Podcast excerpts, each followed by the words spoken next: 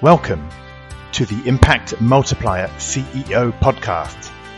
If you're a chief executive or if you think like one and you want to create exponentially greater impact, then this show is for you. My name is Richard Metcalf, founder of X Quadrant. I coach some of the most successful and impressive CEOs and executive teams on the planet and help them achieve extraordinary results.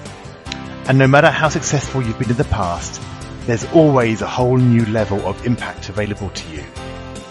So, if you're ready to play a bigger game than ever before, I invite you to join us and become an impact multiplier CEO. Getting the information you need to understand your stakeholders can be difficult. They are often busy or unavailable, might be in the different organizations sometimes, or they might be very high up um, either within your own organization or or a partner or a customer, uh, so that you might not have very much direct contact with them, if any. Um, and so, if you've got somebody, or perhaps it's a manager, asking for something, they might not always want to be questioned about the data, about the detail. They want you to come to them uh, and work it out for yourself. So, how do you get the information you need without being kicked out of the office, right? Being without being kicked out of your boss's office, your your boardroom, uh, your customer, uh, you know, or your investors' office. And that's really what we want to get into today in uh, season five, episode five of the Impact Multiplier CEO podcast. As usual in this season, which is titled uh, From Ideas to Impact, I'm with Davina Stanley, who is a communications um, master or mistress. I'm not sure what you say. Um, oh, not a mistress. Guru. you could be a communications mistress, Dev. That sounds funny. Um, and uh, you're from Clarity First, and uh, as well as being a mistress of communication, you're just a generally all-round um, amazing you are digging that hole, aren't you? You're I'm going to go for that hole. one. I'm going to go for that. own it. I'm, own it. I'm building your new. I'm building your new brand for you. Um, I so hope not.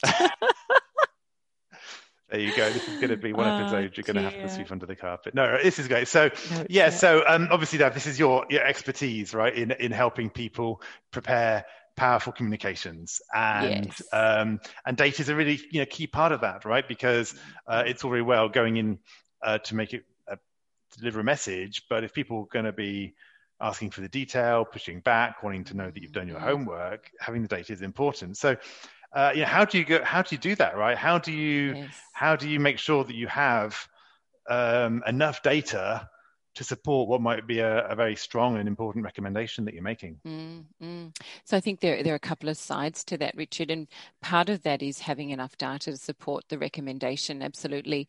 But even before that, it's knowing what data to get to support that recommendation, which then mm-hmm. requires us to peel the layer on the onion a little bit further and say, well, why are we communicating in the first place? Why, why, do we actually need this? And I think particularly for you know fairly formal communication, which can be ad hoc, so it's not a routine paper, it's not an update, it's not something that's part of the ordinary rhythm of an organization. But let's mm. just say the chairman of the board wants a paper on a topic because you know maybe they want a paper on Bitcoin or something, and so that request goes and cascades itself down the organization. And, you know, a few layers down, somebody gets this note landing on their desk to say, in two weeks' time, we need a paper on Bitcoin. Mm-hmm. And so that person looks at that and says, well, okay, we're a bank, maybe. Maybe that's the organization mm-hmm. we're working within why do we need a paper on Bitcoin? And so the choices they've got are just to dump everything they know about Bitcoin on the paper mm. or to work out why they really need to write this paper on Bitcoin. And yeah. they're not somebody who has regular conversations with the chairman.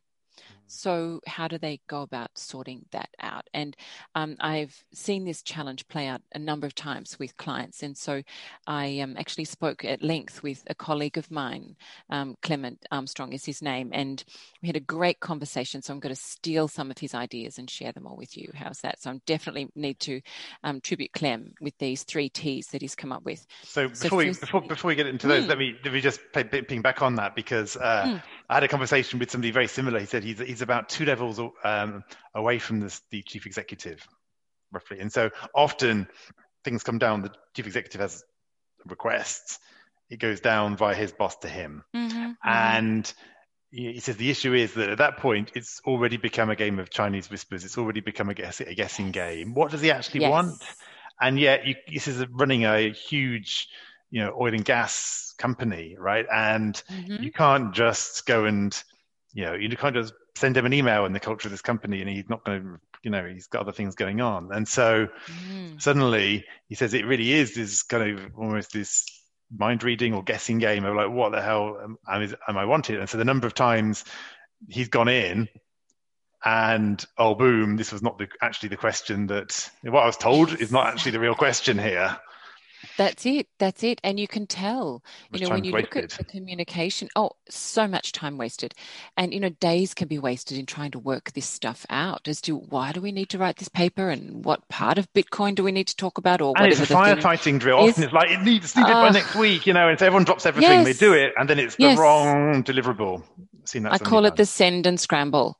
You know, the yeah. mission comes sent down from high on, you know, up on high in the organization, and then everyone scrambles at the last minute to deliver yeah. this thing, and then it's it's useless.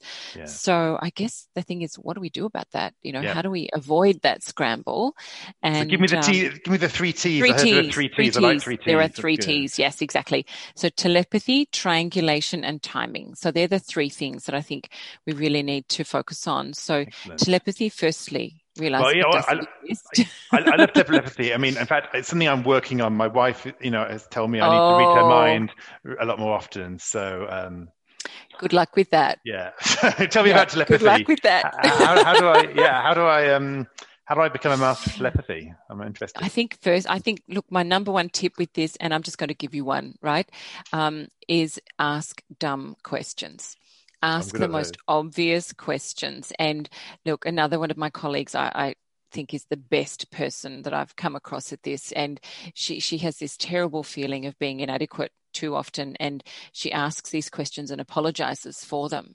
And I think, no, no, no, give me more.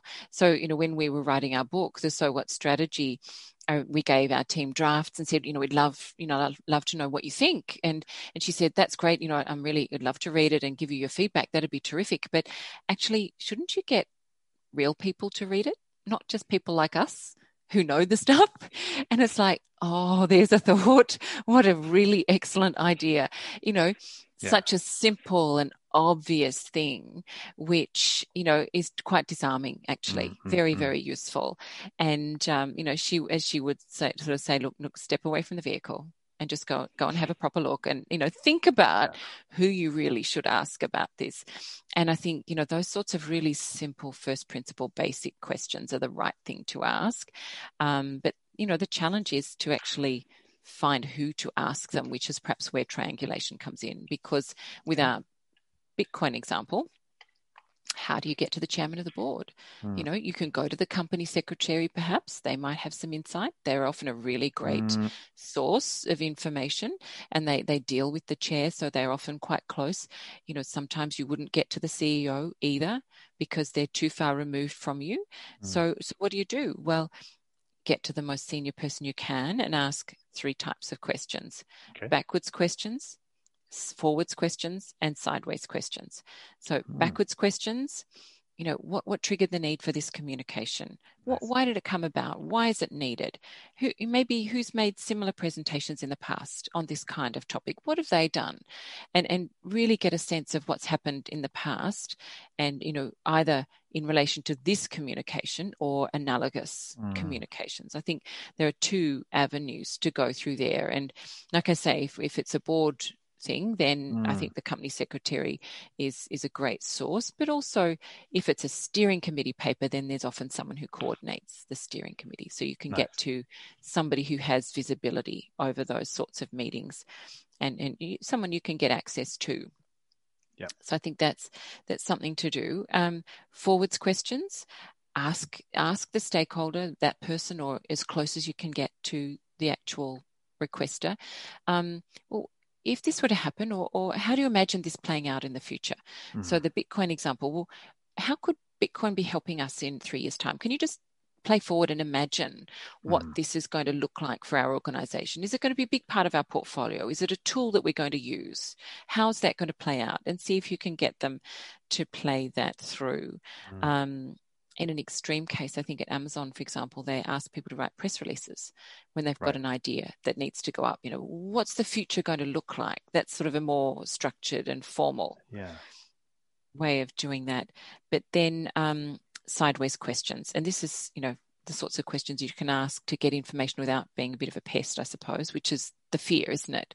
Hmm. That you ask too many yeah, questions, you, do, you become a nuisance, and then you get kicked out of the boss's office, as I said so that's about you know asking you know is someone else presenting at this forum that is on yeah. a different topic but i could perhaps just go and sit in and spectate perhaps and okay. listen just so you can understand the forum and the audience mm. and so on better and i think that's that's a useful thing to do that um, it's not terribly doesn't create a great impost on other people mm. assuming there's not a great deal of confidentiality and you can't get in the room for that sort of reason yeah, so seeing yeah. Yeah, it's interesting. I mean, the, the, the, backwards, the forwards, and the sideways. I mean, it reminds me of yeah, a framework I often use for all sorts of things is just past, present, and future because, um, you know, it's like you know what what what triggered this. You know, what are we trying to achieve, and like what's going on in the moment. And I suppose the sideways questions it's a bit about that, right? It's making sure you understand, you know, what what's happening, what's going to be happening in the moment when I'm actually delivering this presentation. Yes yes you know do i need to give an executive do i need to uh, relay my presentation again or do i just give a quick highlight and then mm. have a discussion and what do discussions look like what does the audience sort to ask how do those things play out it's mm. it's those sorts of things sometimes that i think can be helpful mm. in just sparking off the sort of content you need aside of you know the way you prepare and the mm. way you deliver as well um, but look in terms of timing. Should we jump to that third, yeah, the sure. third yeah, thing? Yeah. And I think you know being really conscious of timing is is really key um, because you know the more senior you go, the more busy people are. But actually, sometimes that's not so true. It's more that you just don't get much time with them. Everyone's pretty busy these days, I think. But um, yeah, so it's just interesting that what you timing sparked in my mind. Uh, you know, it's actually you know one of the issues when when you present to very senior people is that they almost create a structure which optimizes their time, right? Because it's it's very rare, and you know there's this pyramid and hierarchy or whatever mm. often, and and therefore um, it just seems too difficult to to help optimize everybody else's time, right? And therefore, um, and therefore, in a sense, they've kind of made almost made a trade off, which is that you know we're just going to say basically what we want and we hope it's going to happen. It, it can backfire because then they end up with presentations which aren't delivering on what they need actually right it feels quick at the time yes. because it's like we're just going to tell them this thing and we'll get on with other stuff and they can figure correct. it out correct um, but one thing i i say and i, I know you, it's a bit different from what you want to get to but i suppose mm-hmm. it's an mm-hmm. important point i think which is this question of um, even just as you prepare for these meetings, I think the deeper game is, you know, are you are you committed to delivering the best outcome for the business, or are you just focused on like your own reputation and self-preservation and not screwing up? So, mm, mm, because mm, if you're in the latter, then actually you won't really ask the hard questions. You won't try to get the data. You won't do this work.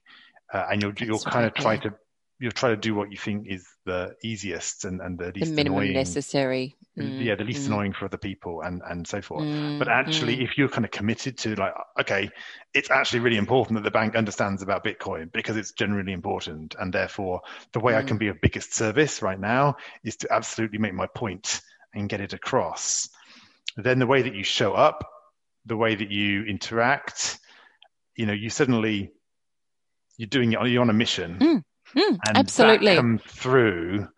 Mm, um, mm, mm, you know, and so I know it's a bit out of subject compared with the data gathering, but I've just seen it time and time again. It's like when you're presenting to people who are more senior or they have more power or they're, you know, or they're external and they might be a peer, but they're in a like a key customer. Mm, it's mm, like the, the, the, the, temptation is to is to fall back on kind of defensiveness like let me avoid making a mess of myself making a mess of it whereas actually it's like serve the other serve the people you're presenting to yes and yes and push past those mental barriers that get in the way. Yes. And I think that to your point, though, people can be quite intimidated by the idea of actually going to get the information that mm. they need to tell the right story. And they get caught in a bit of a trap, actually, in mm. that sort of mid level in the organization where they follow the template and they fill in the template and just spray information out there rather than being really focused. And I think in, in, all of our conversations on this topic from ideas to impact, we've been talking about focusing our thinking around a single idea and having mm. a small number of supports, which at a superficial level is is almost a platitude because I think a lot of people say that. But having a structure and really focusing very tightly around the synthesis and the relationships between those ideas and really being committed to those ideas, I think is is the key thing. So mm. but um, I think you were also talking there about showing up.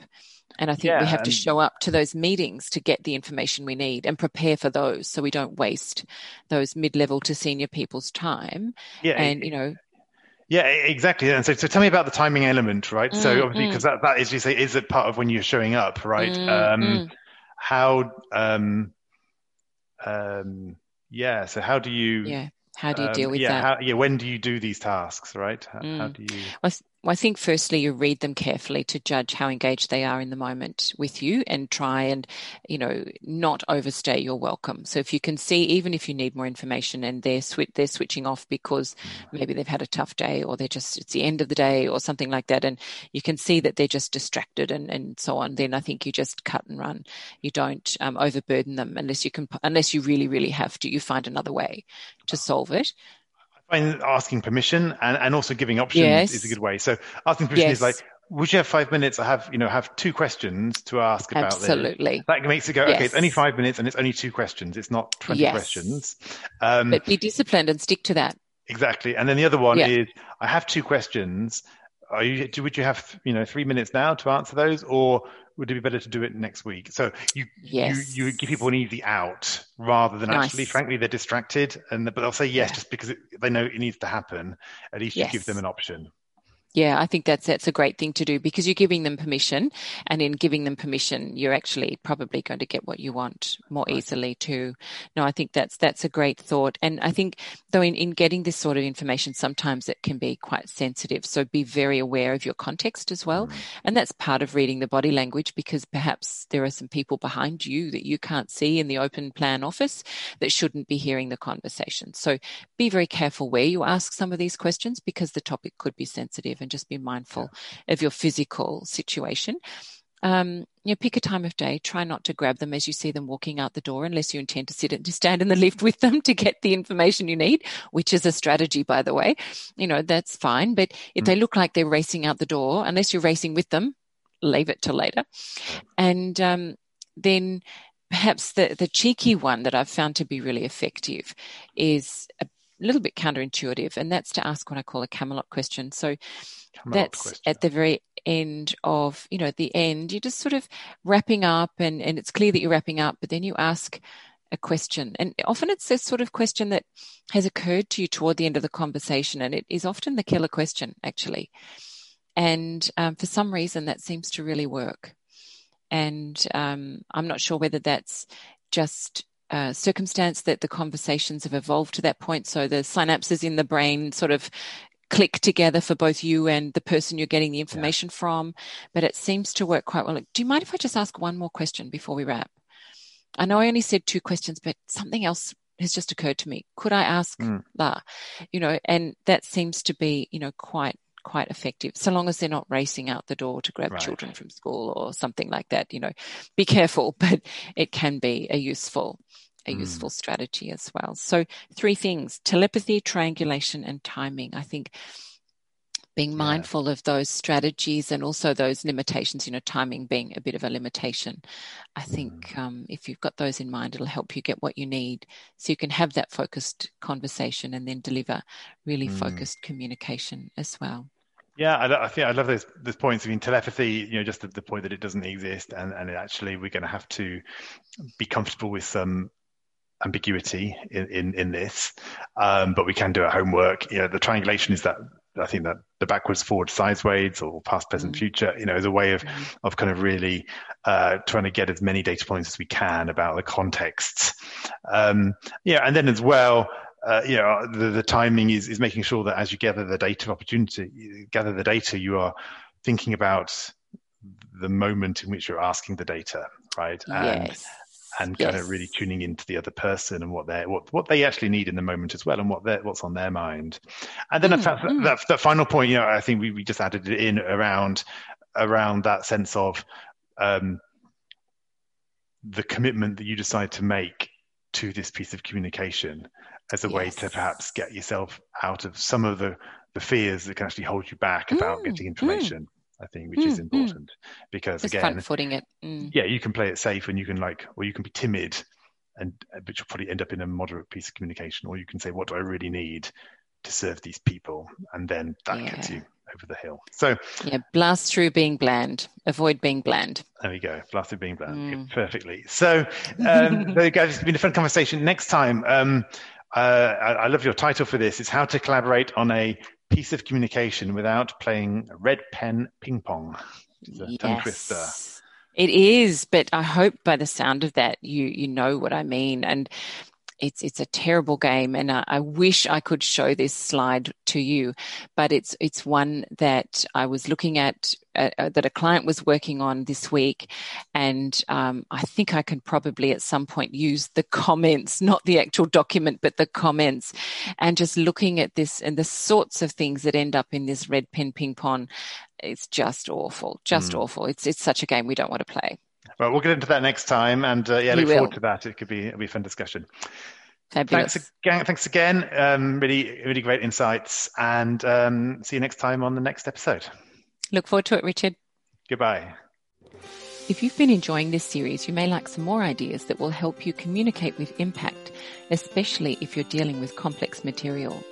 My free course, How to Communicate with Impact, does just that. In this course, I cover four areas how to get faster, more useful responses to your communication. Secondly, how your audiences really read your communication. Thirdly, how to communicate the right amount of detail. And finally, how to communicate powerful insights that cut through.